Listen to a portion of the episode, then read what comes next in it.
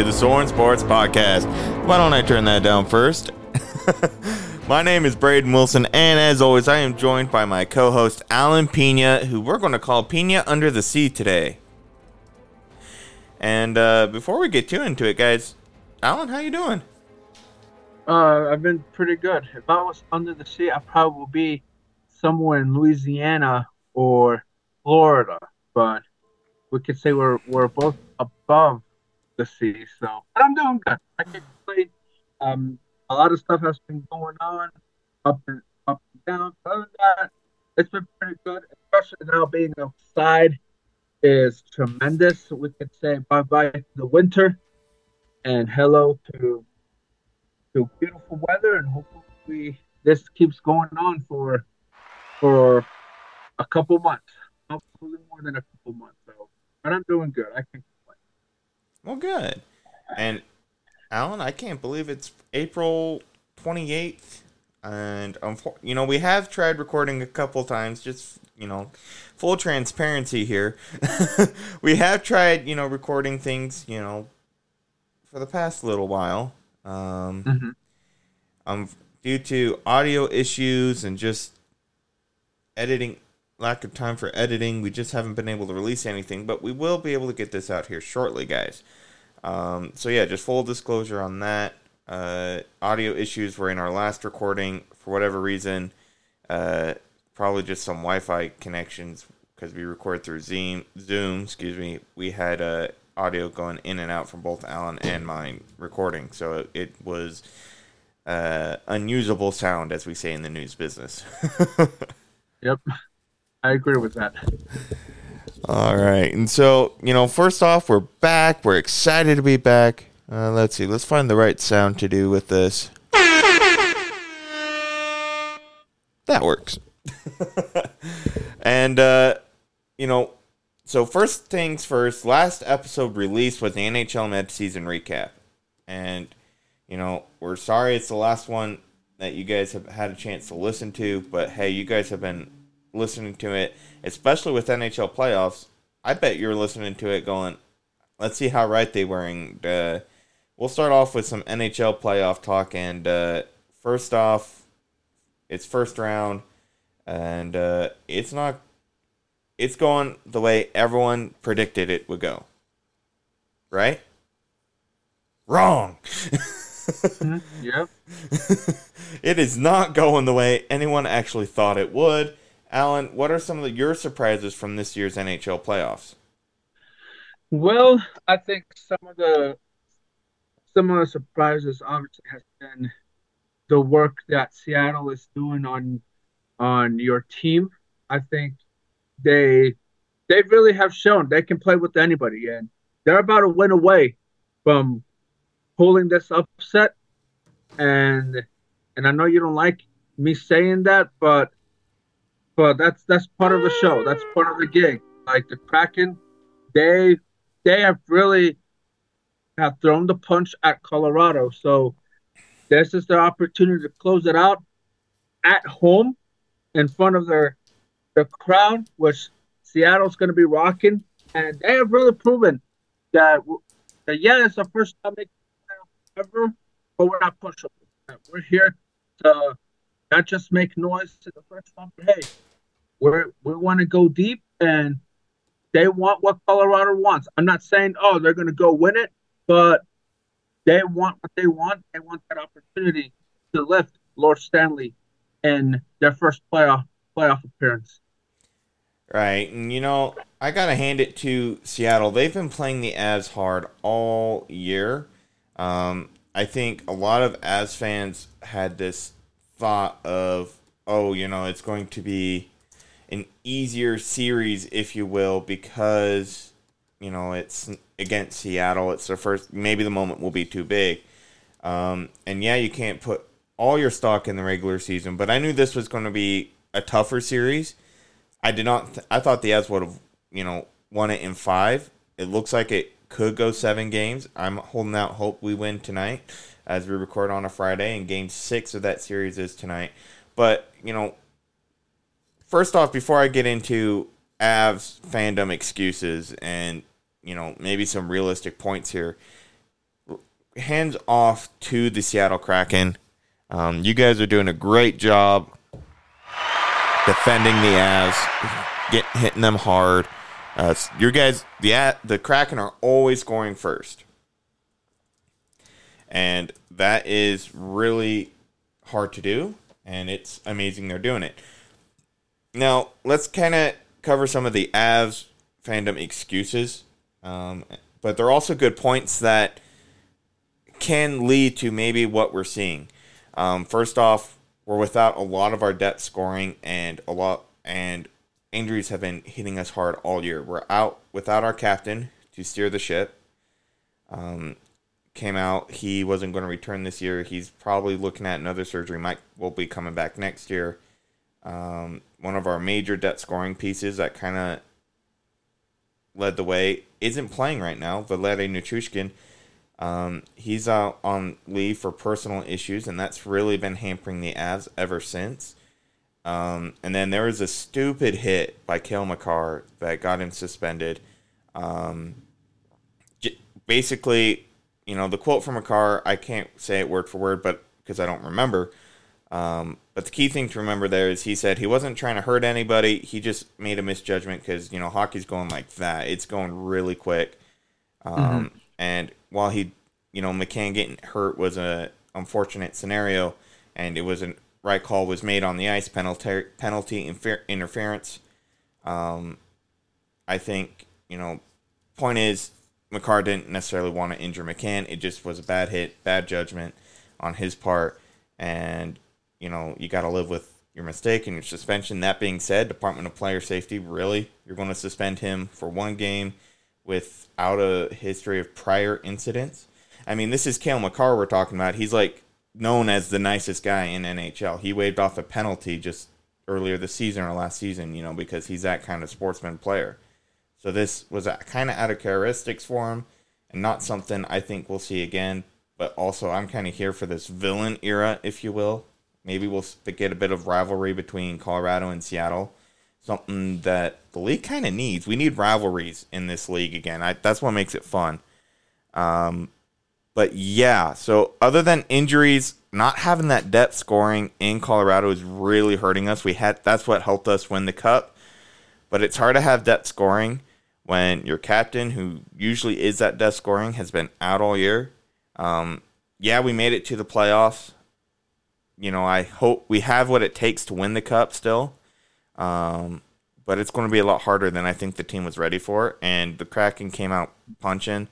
And I honestly, you watch the team and they just look gassed. When you think about what they had to do to get to the playoffs, they were in a divisional dogfight, right? So when you look at everything they had going for them going in, you know, they just won the cup. Here they are again. There's a reason why back to backs in the NHL are really hard to do. And I give credit to Tampa but they had an easier time going back to back than most teams probably will. But give credit to where it's due in Tampa, they just had a bit of an easier time because of the bubble and then kind of an odd year right afterwards. But hey, you won two Stanley Cups back to back, something that's still really hard to do, especially in the COVID era. So kudos to uh, Tampa. I wasn't expecting a repeat this year, but I was expecting a better show and I think uh, we'll see what happens tonight. But I am hoping we at least force a game seven, and then the Avs history in game seven is not as good as you would hope. well, something that I think it's over. sorry, but I just think it's over. Like seeing what Seattle is doing, like you you can't stop that. Look, anytime you steal a game on the road the Avs like, are a better road team this year, though. Yeah, so we'll see what happens. But I think it's over. If it's not, great. Then game seven, then take advantage and, and let's go. But I think to me, it's not. And I'm not telling you this because you're an Avalanche fan. No, I'm saying based on what I have seen. So, right, and this sound is more for Braden than it is for Alan here. You can't handle the truth. That's more for me right now. That's true. Yeah. So I would say, yeah, like it's over tonight in Seattle. That being said, you know it probably helped save the package pocketbook a little because I won't have to get new hats, new shirts, new new flags, you know, new banners. You know, that saves the pocketbook a little bit, but the pocketbook still might be hurt as we get into uh, NBA playoffs here later. Yeah, we'll get to that later later today. But but yeah, also I think other than that, it hasn't been too surprising. Uh, what is going on in Toronto and Tampa? Like, That one is a little surprising though for me, Alan. I think it, oh really? Yeah, because let me look at the series right now, but I honestly thought Tampa would be putting up a bit more of a dogfight than they are. It kind of seems, last I saw, yeah, let me look, make yeah. So Toronto's leading the series 3 2 right now. So a win tomorrow is a Maple Leaf exit of the first round. And so Yeah. I th- this has gone six games, which is really good, but also like I honestly thought we'd be at a tied series, and we might very well have a tied series. I just think the Leafs are a bit better team than we thought. Ever, everyone thought they would be, and that's surprising to me. And you know, even when we look at the Bruins with the Panthers, that is a little surprising because I didn't have that being a sweep, but I didn't have it going six games. So there's the Eastern Conference is a little more surprising to me, and honestly, the Islanders too. I only thought that would go five games. Here we are at six, and this just goes to show, guys, you cannot predict the Stanley Cup playoffs at Yeah. all. Yeah, I agree. You can't even with Boston. Like, my concern was I want to see him get tested in the regular in the playoffs because it's it's a different animal, and because in the regular season, you don't like when you have a season like they have. There's not a lot of tests or challenges that allow you to grow, and I want to see how they handle this. Like, if they go into a game seven, how will they handle it? You know, like, you Boston, another Boston team, that same situation, that they they went on a, a breeze in the regular season, and then in the playoffs, they had to earn it, won title, and in ten, I'm wearing their shirt, and we'll talk about them later today. But that's what I want to see. Like, can the Bruins get like find that like basically be tested and so far i would say yeah but not like oh for sure. Obviously florida went then okay i would say oh yes. They're tested now let's let's see how they handle game seven. And it will be on their home home ice. But they if they close this out then great okay. Now it's the next day. But if they don't all right, let's see how, the, how they're going to handle game seven, knowing that it's in, at home. So that is what I want to see how Boston handle it. No matter what, this is the opportunity to show, hey, we're the best team and and we're going for that Stanley Cup. So that is what I want to see. Can the Bruins handle the challenges that are going to happen? So that's that's left to be seen so far. Right, and you know, moving a bit more to the other two series, few series in uh, the West. You know, I don't particularly like the Knights um, for various reasons we've all been heard from me, but the Knights just beat the Jets. They've moved on. Um, our two remaining Western Conference series we haven't talked about are the Stars versus Wild, which we all knew was going to be a dogfight. Oh, yes. Um, and honestly, I think it that the Wild they had a hit where or what against a Stars player. I think it was someone hit Dumba, who was a Stars player. Uh, very almost not identical to the Makar situation, but a very late hit into the boards that injured the player. Makar got a suspension. The Minnesota player didn't. We're not going to go into that, but Department of Player Safety in the NHL is well known for being, um, how we say, inconsistent. Mm-hmm.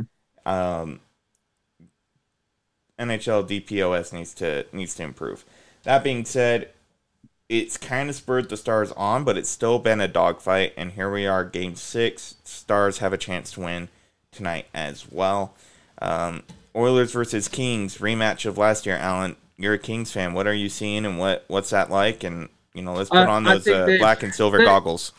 Well, they got to learn how to close. Like game four, had they won game four, they would have tried to close it night or the other night. But the fact that they had a they gave up three, four goals after having a three goal lead, like it's unacceptable. Like me, I thought they've improved defensively, but doing that it shows me they're not ready. And hopefully, I hope that they force this to game seven, and then from there anything else. It seems like every time we they face the Oilers, it's like, oh my goodness, like that offense that Connor McDavid has, and also Evander Kane, which and um, uh, Nugent Hopkins, like those guys, they they just find a way. Like I'm just like, oh, we got them, and then they come out of nowhere.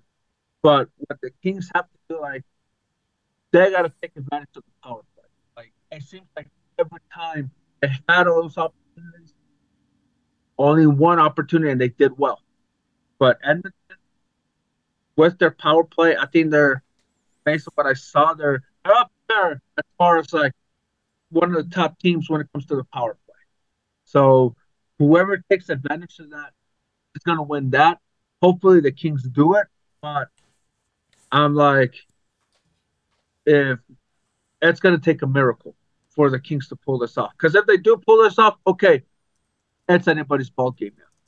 But but how Edmonton came out in Game Five, they they're showing that hey, they they actually want to move on and and not just move on, but hey, they were they were one step step away from making it to the Stanley Cup final, and who knows if they would have been Tampa Bay, but they want to get.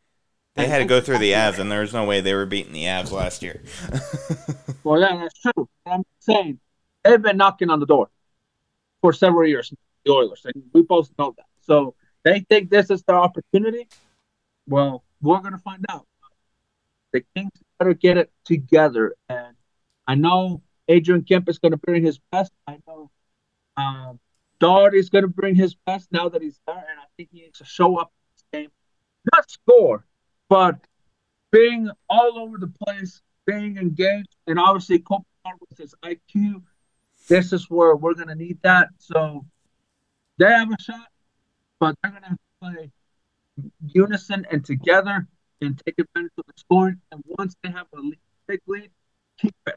Don't lag down because Edmonton, we already saw them come back from three goals down. They can do it again in a heartbeat. Right. My only major problem with the Oilers is this. It feels too eerily similar to last year for me when it comes to the Oilers, meaning besides McDavid and Draisaitl, I don't think they have much more depth scoring. That when those players are off the ice, that Seattle or not Seattle, Edmonton can do um, anything without them, and we're and I think that's partly why yeah the Kings can't close, but the Oilers are struggling with that, and they've been struggling it all year. It seems like they feel like they got some depth scoring, and they maybe they do, but honestly, they're probably going to go into the second round facing Vegas, and I don't know if the Edmonton has what it takes to beat Vegas. But then again, I don't think Vegas has what it takes to win the cup this year either. So it's going to be an interesting to see what happens. Yes, it, it will be. It, it will be interesting, but either way, like I think, and this is just my guess. I think the winner of this matchup is going to be the representative in the West. Who do you think? Edmonton? I want to say LA. I I do. I oh. really want to say LA, but like I said, if if if they get past Edmonton, then okay, it's all what's it called? They have nothing to lose from there on. True. Because Vegas has something to lose.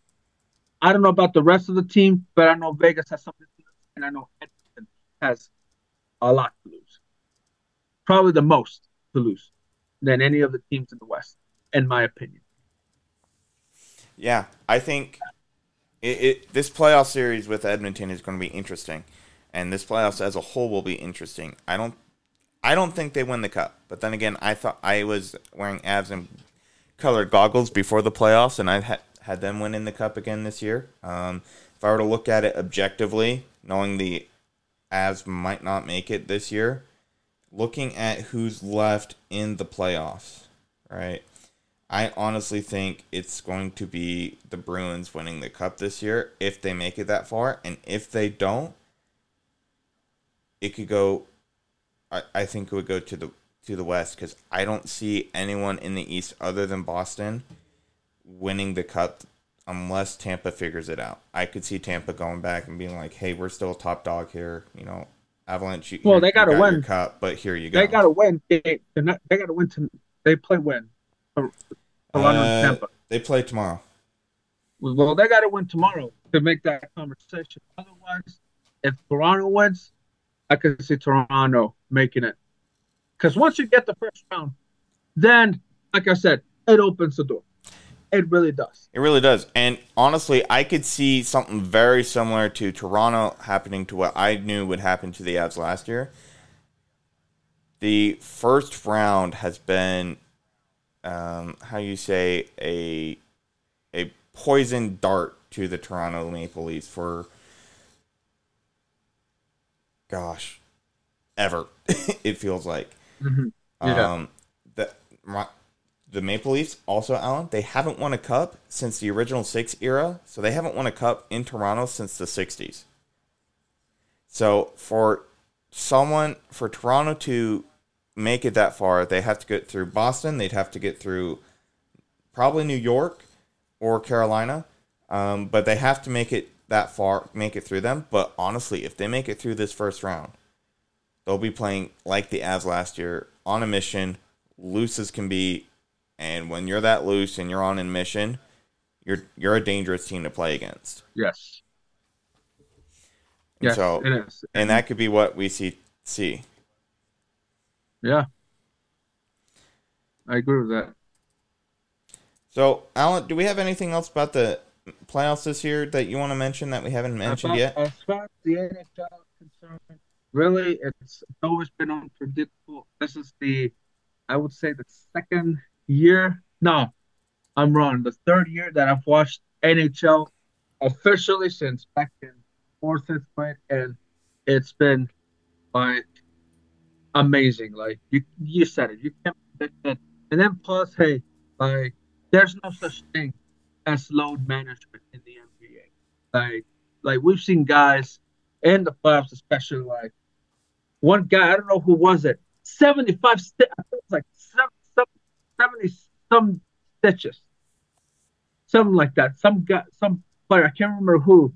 I was like, man, I wouldn't play if they put me that much of stitches, but he did, and he still went out there. I don't remember who was it, but it was Charles Barkley mentioned it, and I was like, yep. I'm like, there's no such thing as load management. I'm like, they played through it, and that's why I admire our, our the hockey. I admire hockey players because of that.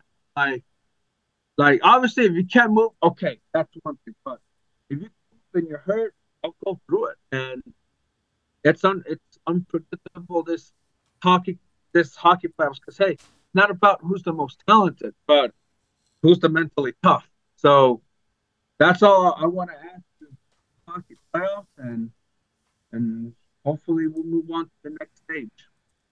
Yeah, we'll we'll have to wait and see, and we'll cover more about the playoffs as things go on. Yeah. We're we're getting back into our podcasting role here. Um, yeah, so as we move forward, guys, let's talk about some NBA basketball playoffs. And uh, you know, it's really interesting this year. Uh, my team might have a chance to go all the way. We'll talk about that next. yes, we will. So, Alan, let's start off. You mentioned you wanted to talk about Boston first. So let's go there. Let's talk about what's going on in the NBA playoffs, and I'll let you take the lead on this. So take okay, take well, the lead, Where and do you want to start? You want to start in Boston? You want to start in Denver? Where do you want to start? You. I'm down for any anything you think we should start with. Um, honestly, let's just start in the Eastern Conference, and we'll work our way that Okay. way. All right, sounds good. So I'm going to start with the team right here. We have to, because now the Celtics have home court advantage throughout the playoffs. And they're playing Philly. And if Philadelphia wants a shot, it, it's to have to be because Joel Embiid, like, he's injured and he's to play on a knee brace. So we'll see what he does. So he's not at 100%.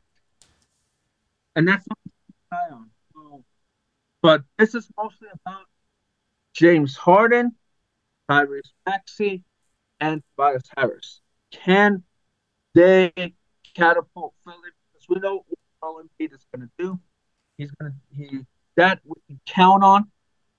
But it's the those perimeter players that Philly has that will make or break. Because Boston, look, you come they're coming off losing the, in the NBA finals. They probably would have beaten the Warriors that Steph Curry not go off game four.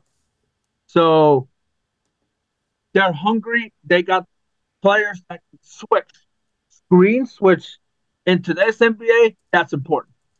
So I have the Celtics winning it in six. But if Philly's perimeter players do not help Joel Embiid and they get cold or they're not or they're inconsistent, it'll end in five.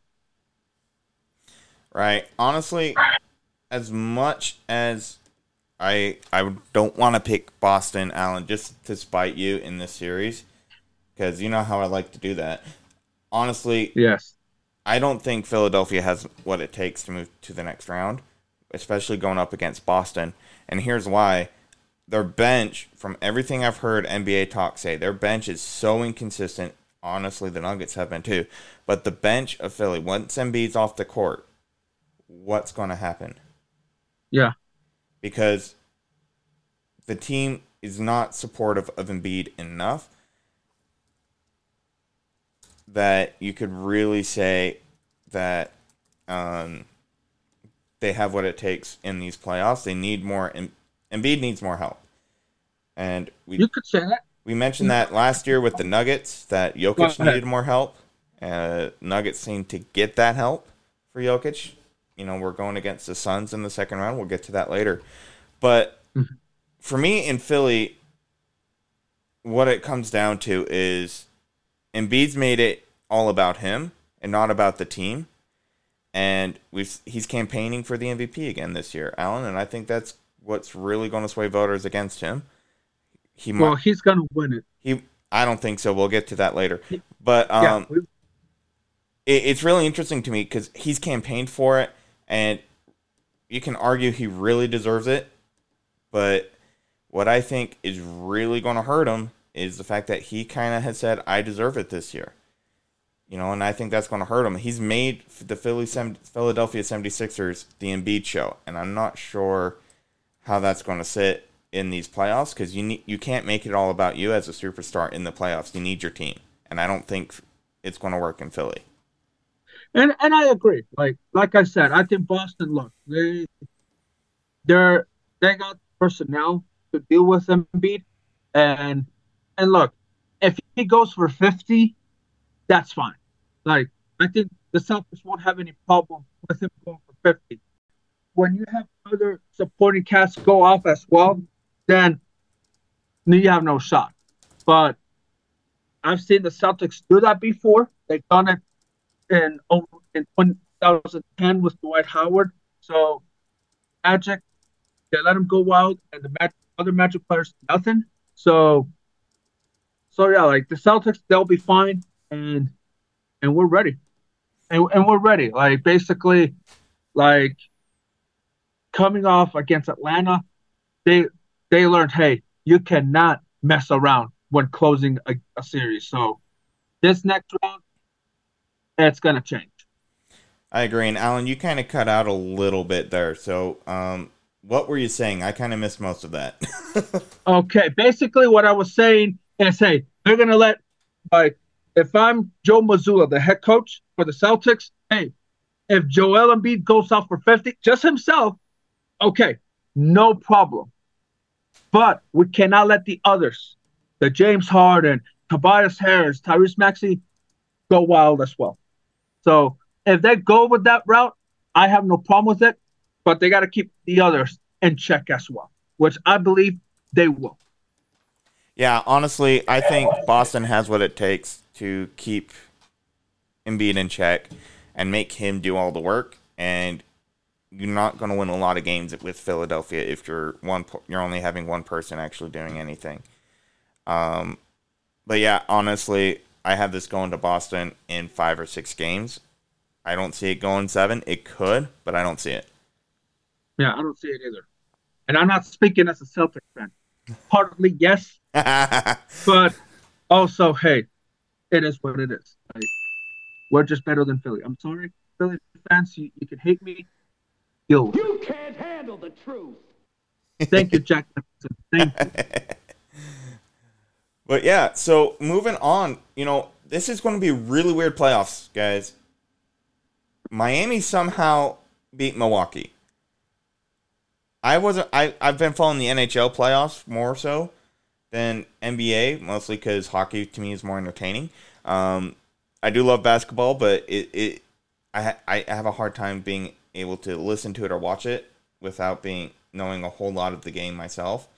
Um, but anyway, Milwaukee went out of the first round. Alan, what happened? Obviously, we know Giannis has apologized, going, "Hey, this wasn't what we wanted." You know, we obviously, you know, we'll come back next year, so on and so forth.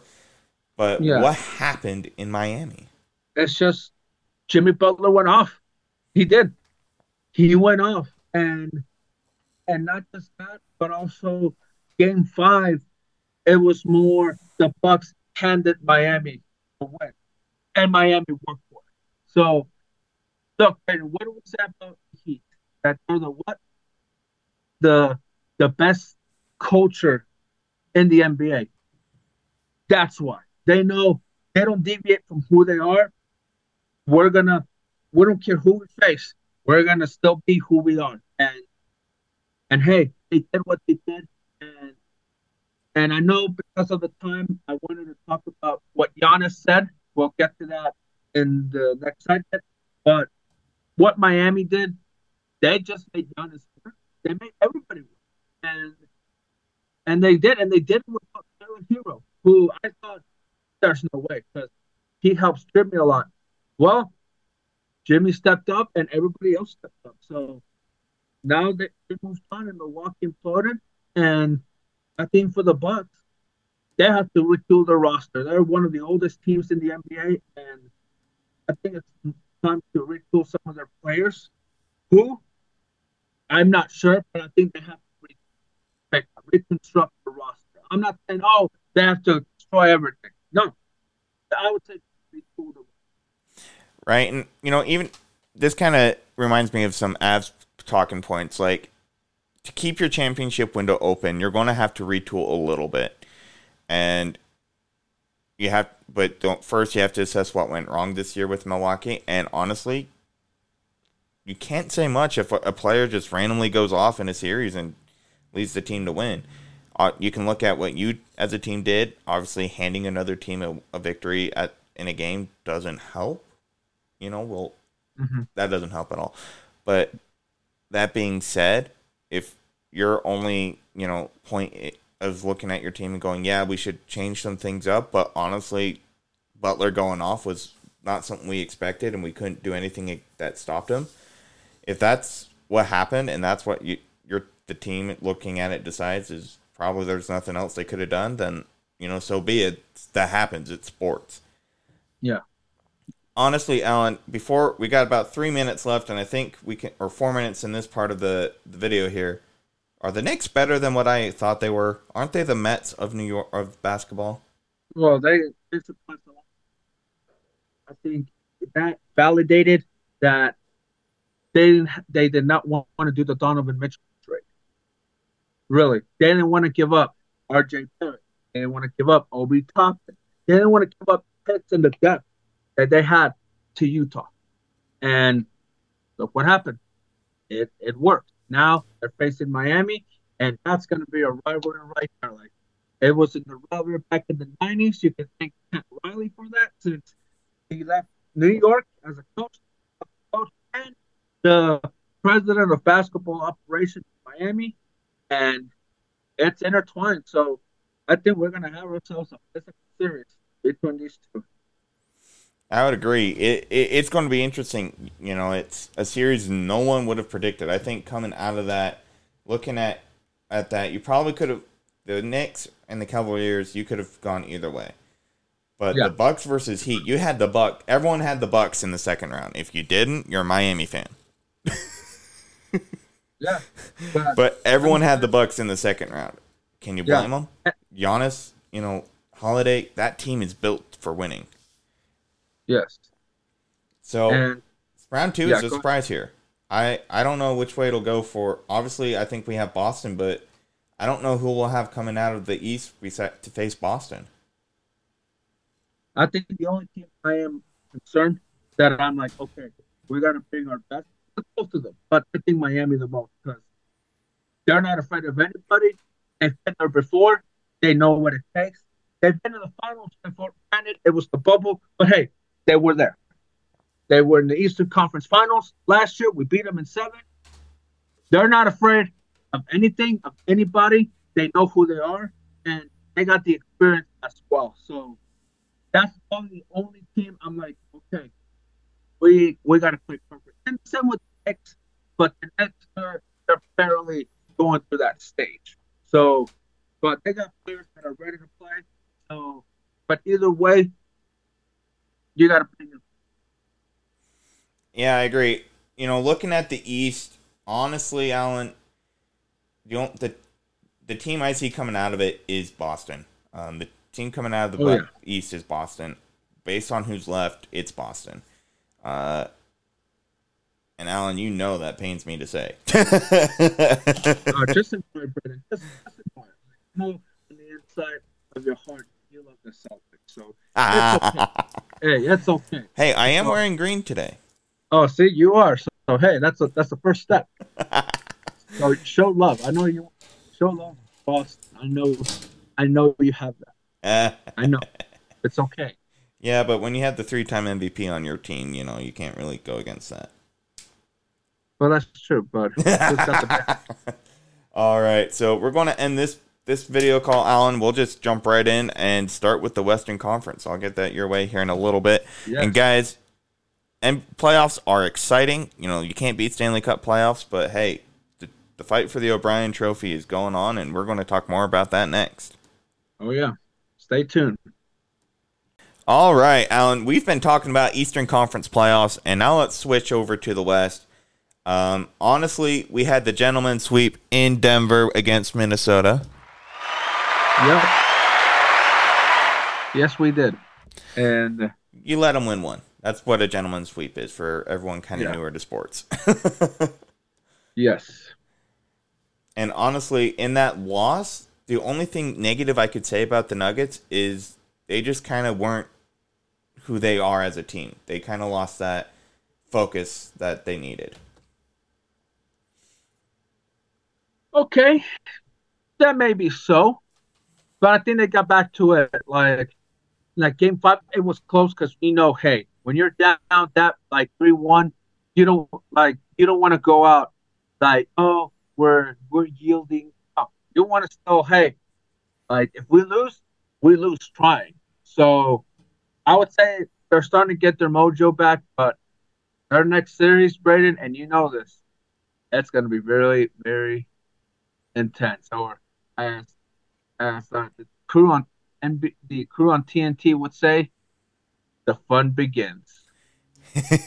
this is where the fun begins, quoting Star Wars here.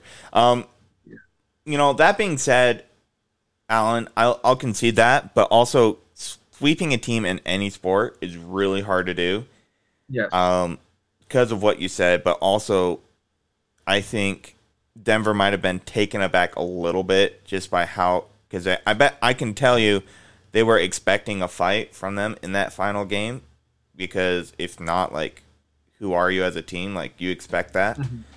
But I honestly don't think they were quite ready for that as how hard as Minnesota came out, but also there was listen to commentators who watched the game, watching some highlights. The Nuggets just seemed off in that game, and I don't.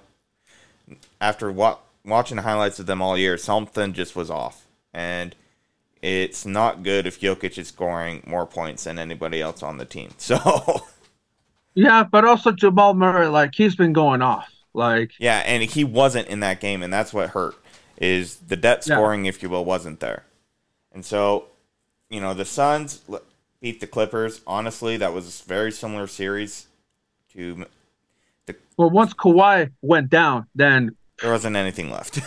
that that's over. And I think with the Clippers, like they're they're in a situation where there's even talk about like forcing Kawhi to retire, which that's very interesting. But I can see why. But we're not going to talk about first, so we'll talk about it in off season, see what, and talk about that. yeah, in the off season, yes. But as soon as he went down, pretty much Phoenix took control, and looks like Phoenix is finding their mojo, their groove again. So, so yeah, like, and as I mentioned, Braden, like we're talking about Jokic, right? We also got the Suns, DeAndre Ayton from the Bahamas. This is his opportunity. If he wants to be mentioned as one of the top big men in the NBA, here's his chance. Because this series, like we all, we all know what Kevin Durant's going to do, what Devin Booker's going to do. We all know what Jokic is going to do and Jamal Murray's going to do. But DeAndre, if the Suns want to get to that, to the finals, it's up to him. Like, I'm not asking him to go 28 points and 15 rebounds. But if he goes 20 and 13, 14 rebounds, that's good. Then and and beats Joker, like makes Joker work, then he will be mentioned as uh, uh, one of the top three big men in the NBA. But this is his opportunity to showcase that hey, you know what? Not only I can guard Joker, but I'm, better than him. So this is his opportunity right there. I I agree. You know, this is this guy this is his chance. Honestly though, watching Jokic play basketball is like watching an artist at work, like Yeah. a sculptor sculpting. Like yes. You there's a reason why he was back to back MVPs. There's a reason he's going to be back to back to back. Um but watching him do his thing, like the nice what's really hard about defending Jokic, Alan, is he's really more of a really tall big man point guard. he's Yeah. more of a point guard than a center. And I think that might surprise uh, what what was the kid's name from the Bahamas you said? DeAndre Ayton. Yeah, that's really going to surprise Ayton because I don't think there's a big man in the league that's quite like Jokic. If you're to, to defend him, the key is not to let him get a triple double. that's kind of what you got to do is limit his his uh, passability, but it's really hard to limit him passing because it he can also score too. Like he's really well balanced in that way. So it's going that Ayton's got a big task on him, and it's going to be interesting to see how he can put up with it. Because from the outside looking in, I don't think it, it, it's possible. Yeah, but you never know. Like that's why this is his opportunity, and this is also Joker's opportunity to continue to prove. Like even if he doesn't win MVP, but at least shows that hey, and he has shown that he can carry the Nuggets, and and yeah, and then also Kevin Durant, like how are the Nuggets gonna deal with that? And Devin Booker, that they're just gonna come at you. So It'll be Yeah. a hard series, I will agree. But honestly, Yeah. the only team that really scares me coming from the West besides Denver is LA, and we'll talk about that in a little in a second as to Yeah. why. Um, but that being said, I think the Nuggets win this series hands down. Um, it'll be a challenge, but honestly, here's the nice thing: we've been talking about Jokic, and on, rightfully so. I think Phoenix's focus will be so much on Jokic that Jokic can be like, okay, Murray, here's here's your turn. Okay, MPJ, you know, Michael Porter Jr. Here's your turn. yeah, Um, you know, they're it, it the way Jokic plays is so much like a point guard that honestly, and that's what makes him such a unique superstar. Is it's not about him on the court; it's about his teammates and getting them going. Jamal Murray is already chugging along, as he there was the reason why Bubble Murray is a thing, and Murray Jamal Murray might not like being called Bubble Murray, but we saw him go off there, and here he is going off again. You know, Jokic is carrying this team. He's the captain. He's the leader, rightfully so. Jamal, and I would say it's like this for me. If I were to refer them to the Avs a little bit, Jokic is like Landeskog. He's the leader. He's the straight. He's the one who keeps the ship at, afloat, steering it, right? And then Jamal Murray's the Nathan MacKinnon, right? He's the fiery one that needs maybe a little reining in sometimes, but he's the one that fires up the boys and gets them really going.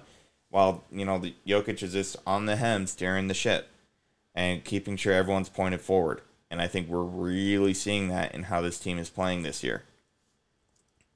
Yeah, uh, I totally agree. And it's going to go seven, Braden. It's going to go seven. I have it going six or seven, but either way, it's. I think the Nuggets come out on top. I don't know who's going to come up on top. I don't know. But I will say this, and I think I told you this off the record. Whoever wins this series will represent the West. I agree. On and I think it's Denver, and the reason being is you look at how they played in the regular season. Denver's never won the number one seed in the Western Conference ever, and they've been around for a while. So Denver's never won the number one seed. They kind of lacked slacked off at the end. I think they maybe were celebrating that you know historic thing a little too much. Um, can't really blame them, but come on, you got to play. you know, once they secured the number one, they kind of they played hard. They did what they needed to do, but you could tell they were kind of relaxing a little bit. And honestly, once playoffs hit, they they turned that switch on, and they haven't turned it off. I've been telling my dad, who's a Jazz fan, that this feels eerily sim- the feeling with the Nuggets is eerily similar to the feeling with the Avs last year in their playoff run. Mm-hmm. Now, the only difference is the they didn't sweep the first round. So this is why I think this game's going six games. Nuggets comes out on top, and it's all because of a gut feeling that this feels like the Avs Stanley Cup run last year. And you know, we we, we if it's different sport, different teams, different styles, different game. Mm-hmm. That feeling of what it was last year with the Avs is here with the Nuggets for me this year, and I can't explain it. Okay, a gut feeling from a Nuggets fan, and hey, that's okay to say that. It is. We did this with Boston with me, so it's okay. But like I said, it's going seven. And look, in Denver, here's the thing with them: they have felt disrespect. Really, it's been the season of disrespect because everybody thinks, oh, Denver number one seed. Uh, they'll lose to whoever they plan to play in or whatever. I'm like, why? Like, just because they've never been there doesn't mean, hey, they're not gonna have success. And and this is the true test right here. Like their opportunity. And and and Phoenix is no slouch either. And I'm from Arizona and I know what's going on down there. So they're they're ready as well, and that's what I'm saying. And I told several friends of mine in Phoenix, and I said it's gonna go seven with Denver, and they've they've agreed with me because they know what the Nuggets bring, and and one of them thought I was crazy that the winner of that series is gonna represent the West, but hey, that's okay. But that's what will happen. Like in in my eyes, those two teams, whoever wins this series, will represent the West. You know, and this series last year, eh, going in the NHL playoffs, right? The Avs versus the Blues. That really was, when you think about it, that really was the Western Conference Finals because of how hard that series was. Because you look at round two for the Oilers, that that was like an easy series comparatively, but for the Avs especially, that was their Western Conference Final, and this will be the same for the Nuggets this year. I think is they'll make it and then they'll go boom, boom, boom.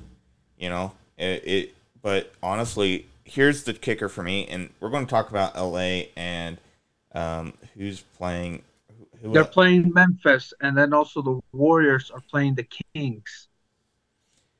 Right. Okay. And so this is where it really makes it interesting for me is I am as a Nuggets fan, I am really worried about the Lakers. Whenever the Nuggets make it to the Western Conference Finals, Alan, who do they always play? The Lakers. And who always wins that series? The Lakers. So I really want the Warriors to face them in the conference finals over the Lakers just because I don't want to face the Lakers. Now, that being said, I'd also rather face the Lakers, beat them, and get that monkey off our back. Because if we beat them, have that monkey going off our back, all all gone. Alan, they're going to play that, knowing that history, they'll play that conference, the finals, with such looseness and such danger that it's going to be really hard to like I mean they're already dangerous. You add that looseness of hey, we finally as a team, team history, we're here, first time ever. We beat the Lakers to get here. We beat LeBron James. We got here. You know, that's going to be a big boost to them in that. That's something that Boston won't ne- probably won't have going in. Oh, we'll see about that. Well, well, well I can feel your anger fan coming here.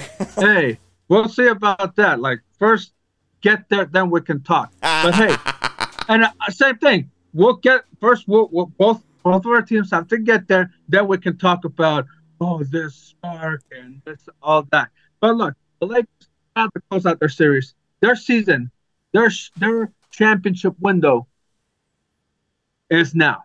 Like they they have to close out their series against Memphis and and really it, it comes down to Anthony Davis. His play is what's going to carry the Lakers because Memphis, look, they're without Steven Adams, international player, New Zealand, and Brandon Clarke from Canada. Two big men could help in protecting Jaren Jackson Jr. from getting in foul trouble because Anthony Davis does that. And so how he plays is how the Lakers are going in the season. So if they win tonight, then okay, next stage. But they lose tonight, they're out. They're they're, they're not going to Memphis and winning it. There's no way. Even though they did it in game one. But when you have an opportunity to close at home, you close it. So I said the Lakers will win it and we'll move on to the next stage. That's that's what it is. And I don't think the Lakers are not going to falter after how they played in game five. So I said the Lakers in six, and they'll move on to the next to the next round. That being said, the Lakers haven't faced the have haven't faced the Grizzlies on the brink of elimination, and that always brings the next level out of a team. That being stated, Yeah, so that's true.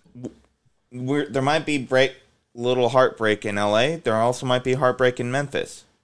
There's only one way to know for sure, and that'll be play the game.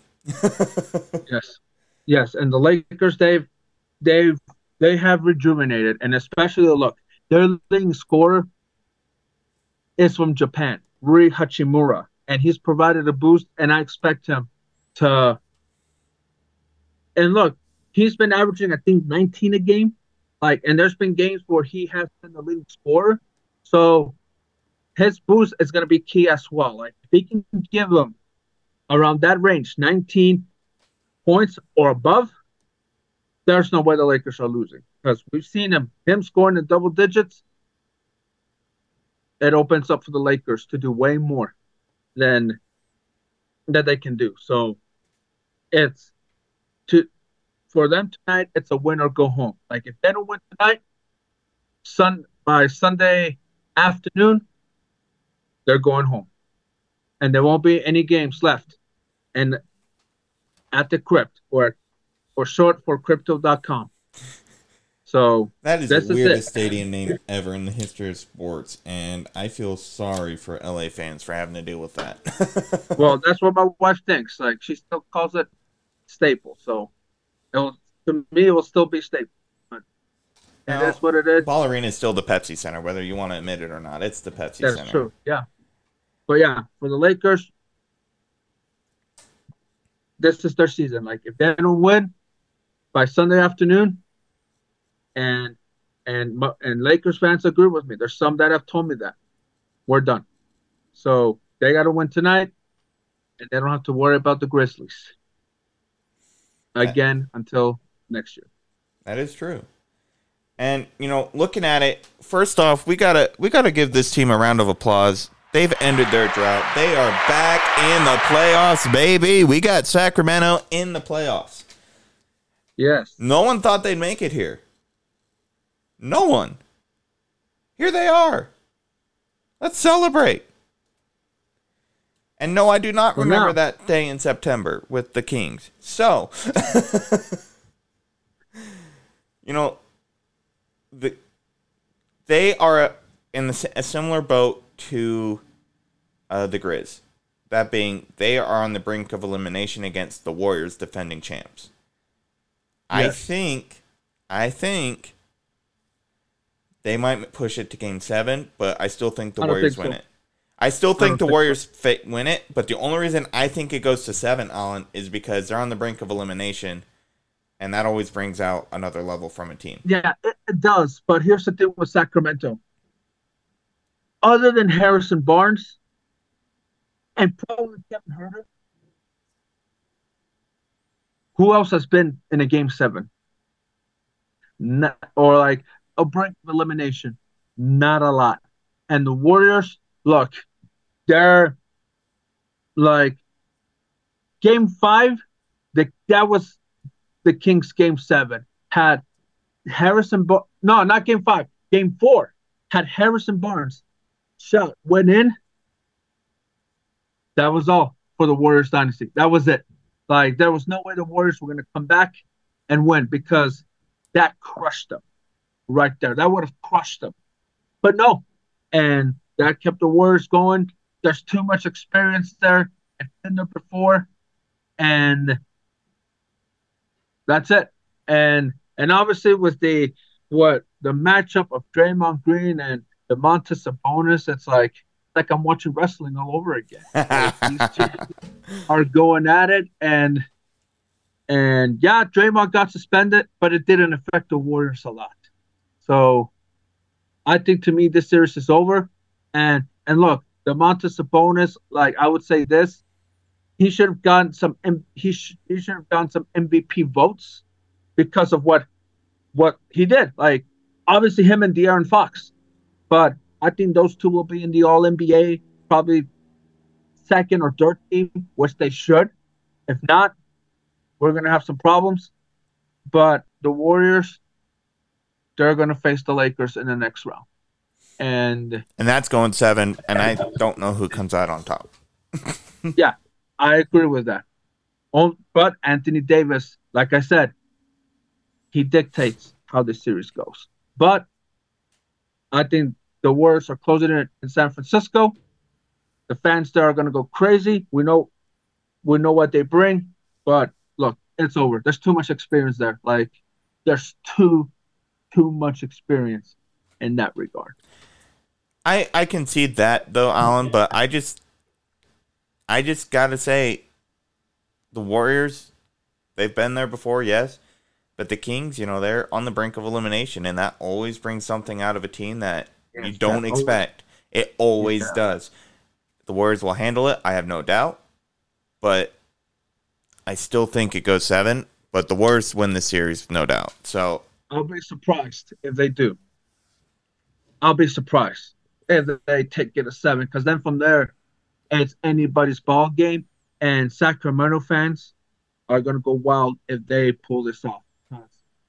Like, I was nine. I was like the first time I watched Kings, I was nine years old, and this was during the Lakers when they won that three-peat, and they had Chris Webber, they had Buddy Divac and Peja Stojakovic, the two Serbians on that team, they were they were so meticulous. And to be honest, had they beaten the Lakers, they would have won a championship, and we would have considered them one of the greatest teams to to play that we've seen. So, and they want to get back to that for the Kings. But like I said, it's gonna take a miracle to pull this off because going to San Francisco, it, it's it's tough. It's a tough environment. But if they pull this off, then it's anybody's ball game, and the Warriors have a lot to lose from that point if they don't pull this off. But they will. They they're ready to go, and they're not gonna let the king. They're not gonna give life to the Kings. No, That's I don't sure. think so either. But it is an elimination game, and I just got to go with the fact that it's an elimination game that brings the most out of a team. So, um, Okay. that's just my gut feeling. And I think you know we could keep talking about the playoffs, but until round two really is solidified, there isn't so much more we can talk about, Alan. And so, that being said, I think it's time we talk a little bit about uh, the uh, MVP debate that apparently we need to have. Man, How many times do we have to do this? This is like the third time. I don't know, Alan, but I uh, think so. I don't know why. I think it's the third time this happens. I think it's because uh, there's something in you that just can't accept the fact that Jokic is the MVP. Well, he's not winning this year. Like he's not. Like obviously, if it would have been like Embiid, Giannis, and then Joker, okay, because winning, like, like now he has a cast that uh, winning. They have the the record, the best record in the West, right there. But it's just this, and I'm not saying this because hey, like like, oh, I don't want Joker to win. No, it's not. It has nothing to do with that. It's the fact that the voters, like, and the feeling that I've seen all over the place, they say it's Embiid, and I have no problem with that. I just wish the timing, the of the voting, like, would have been different, like at a different time. That's what I wish. Like, just like I wish it like be like be consistent. Like be like take into account winning because winning does matter. You, I, you could uh, up any stat in the world. Like we can score almost 30 points, 15 rebounds, 9, 10 assists. But if we're winning about just 36 games or 40 games, then it's like, what for? Like, what good does that do? You know?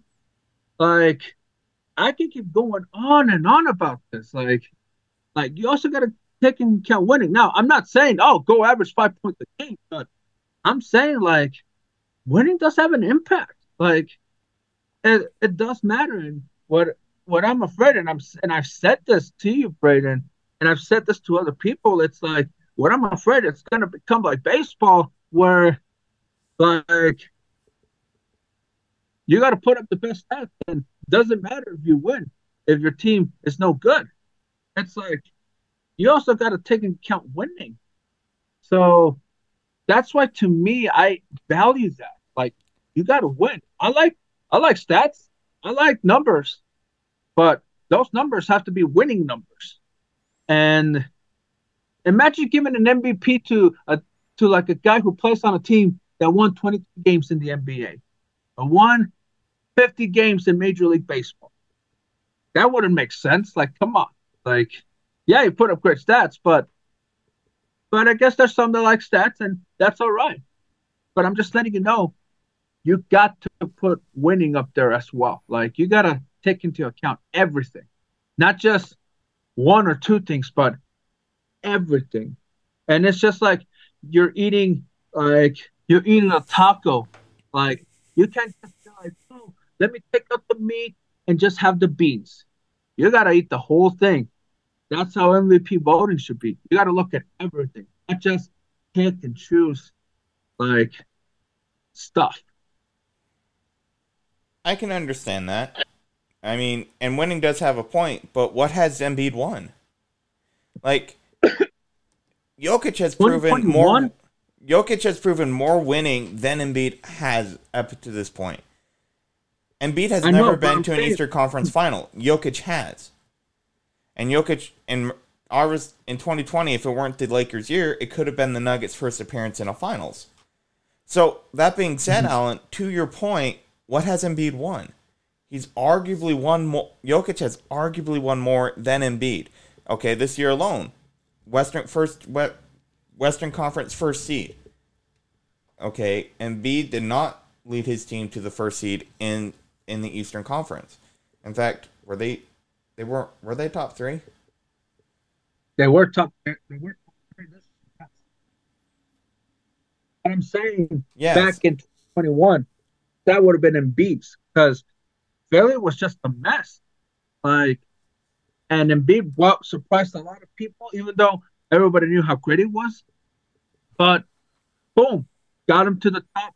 See, they had the best record in the NBA. I would, I'm like, hey, that's your MVP right there for the season. But no, and I understand, but I just didn't view it that way. But, but hey, like that's what it is. But, but look, this one I won't get mad if Joker wins. But last year, that's the one that it really, like, I disagree.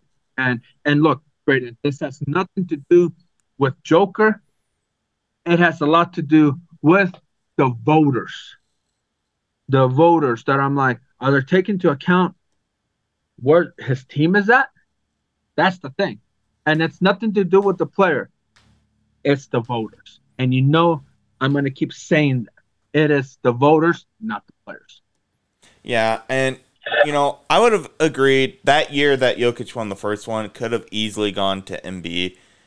I just think Jokic had a better year, and I think that's what it came down to was, you know, they're like, okay, Jokic is having a really good year, Embiid is here, and so they had, and the Nuggets did really well that year too. They weren't the first seed, best record, what have you, but they had a phenomenal year that year too.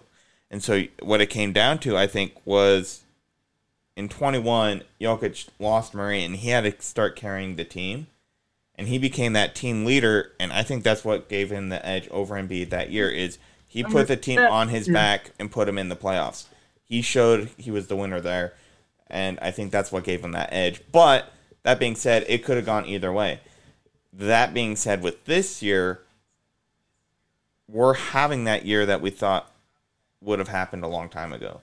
And here we are again and honestly i don't think Embiid's done enough to edge out Jok- Jokic from this position of Probably. MVP. I don't think he's done enough, and especially because he, he- despite not winning the Larry O'Brien Trophy in a finals, unlike Embiid, Jokic has been to a Western Conference final. Yeah. Based off your argument of winning, Embiid shouldn't even be in the shouldn't should be top three, not considered winning.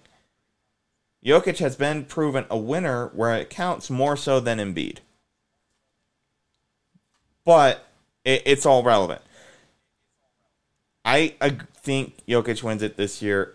I'm not going to guarantee it, but I think it's his.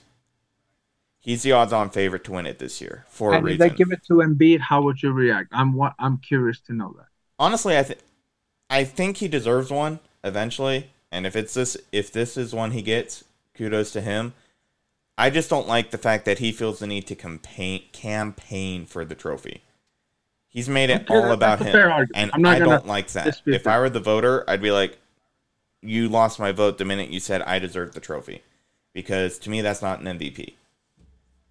Like, if you want to campaign, play. Like, Yeah, like that's how you campaign. Show Your me play. you deserve it. Don't just tell me. And and B, he can say it because he's backed up some of the words, but he's still campaigning for it, and that just irks me. I don't like it. I get that, yes. But look, if he does win it, then great. But I just wished he would have won it in 21. I said it from the beginning. I think have an MVP season. Like I said, I hope you remember. I, I do. And Yeah, I said that, and I was disappointed he did not.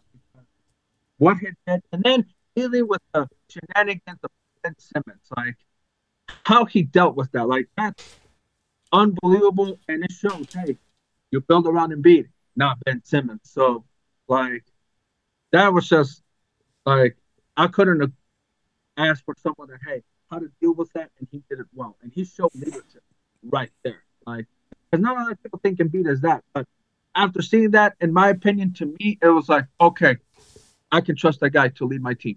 I Like, agree. Absolutely. My only So- issue is, and I think also why he didn't win it that year, despite everything, was also, you know, on the court he did good. It was all of his stuff off the court with that situation that I think edged him out of winning it that year as well.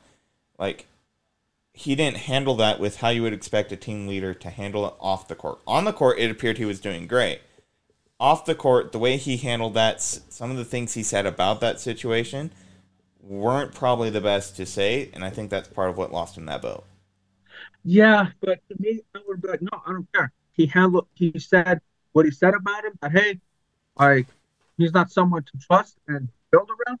I would have taken that as a grain of salt. And hey, you still got my vote. Like if you would have, t- if I would have been, I would have still voted that year. Boom, he's still my MVP. Doesn't matter. Like that's what a leader should do. If he sees a problem and he and he's tried fixing it and nothing, then hey, you got to do what you got to do.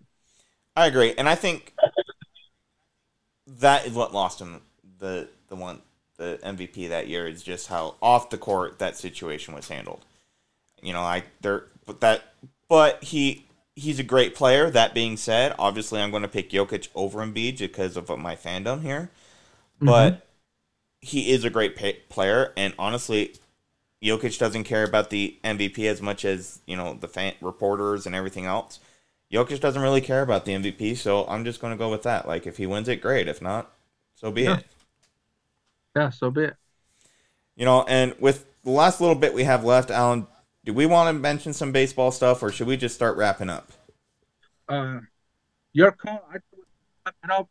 Uh, some baseball stuff.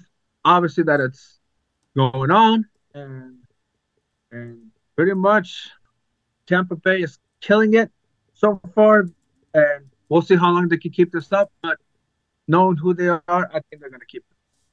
I agree. I think you know next week, guys, we'll go more in depth about the baseball top debate topic.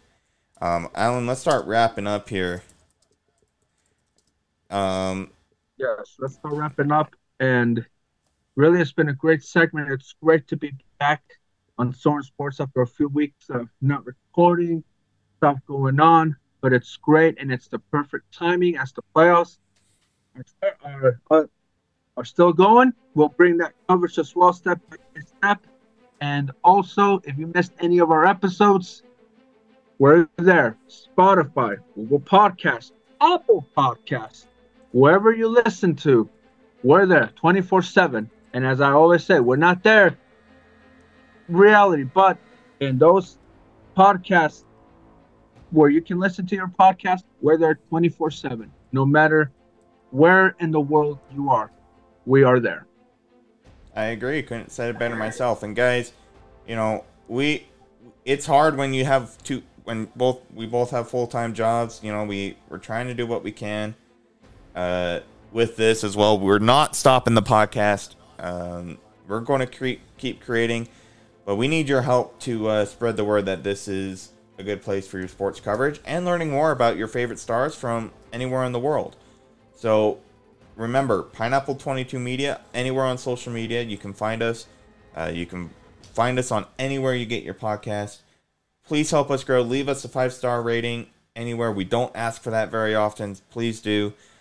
Go to our youtube channel. Rewatch some of our old stuff. You know we're going to have some videos coming out soon so watch those uh, just hope use us for uh, your sports content you know listen give us a chance. We're we're improving a lot more every time we record, and every time we're trying to smooth this thing out the best we can. Um, and guys, we love doing this, so help us do what we love. Yeah. And keep keep being positive. Have said it better myself. And guys, we're just gonna ride this out. We'll wait for it to boom up again. It's gonna happen here in a little bit. And here we go. We'll just ride it out.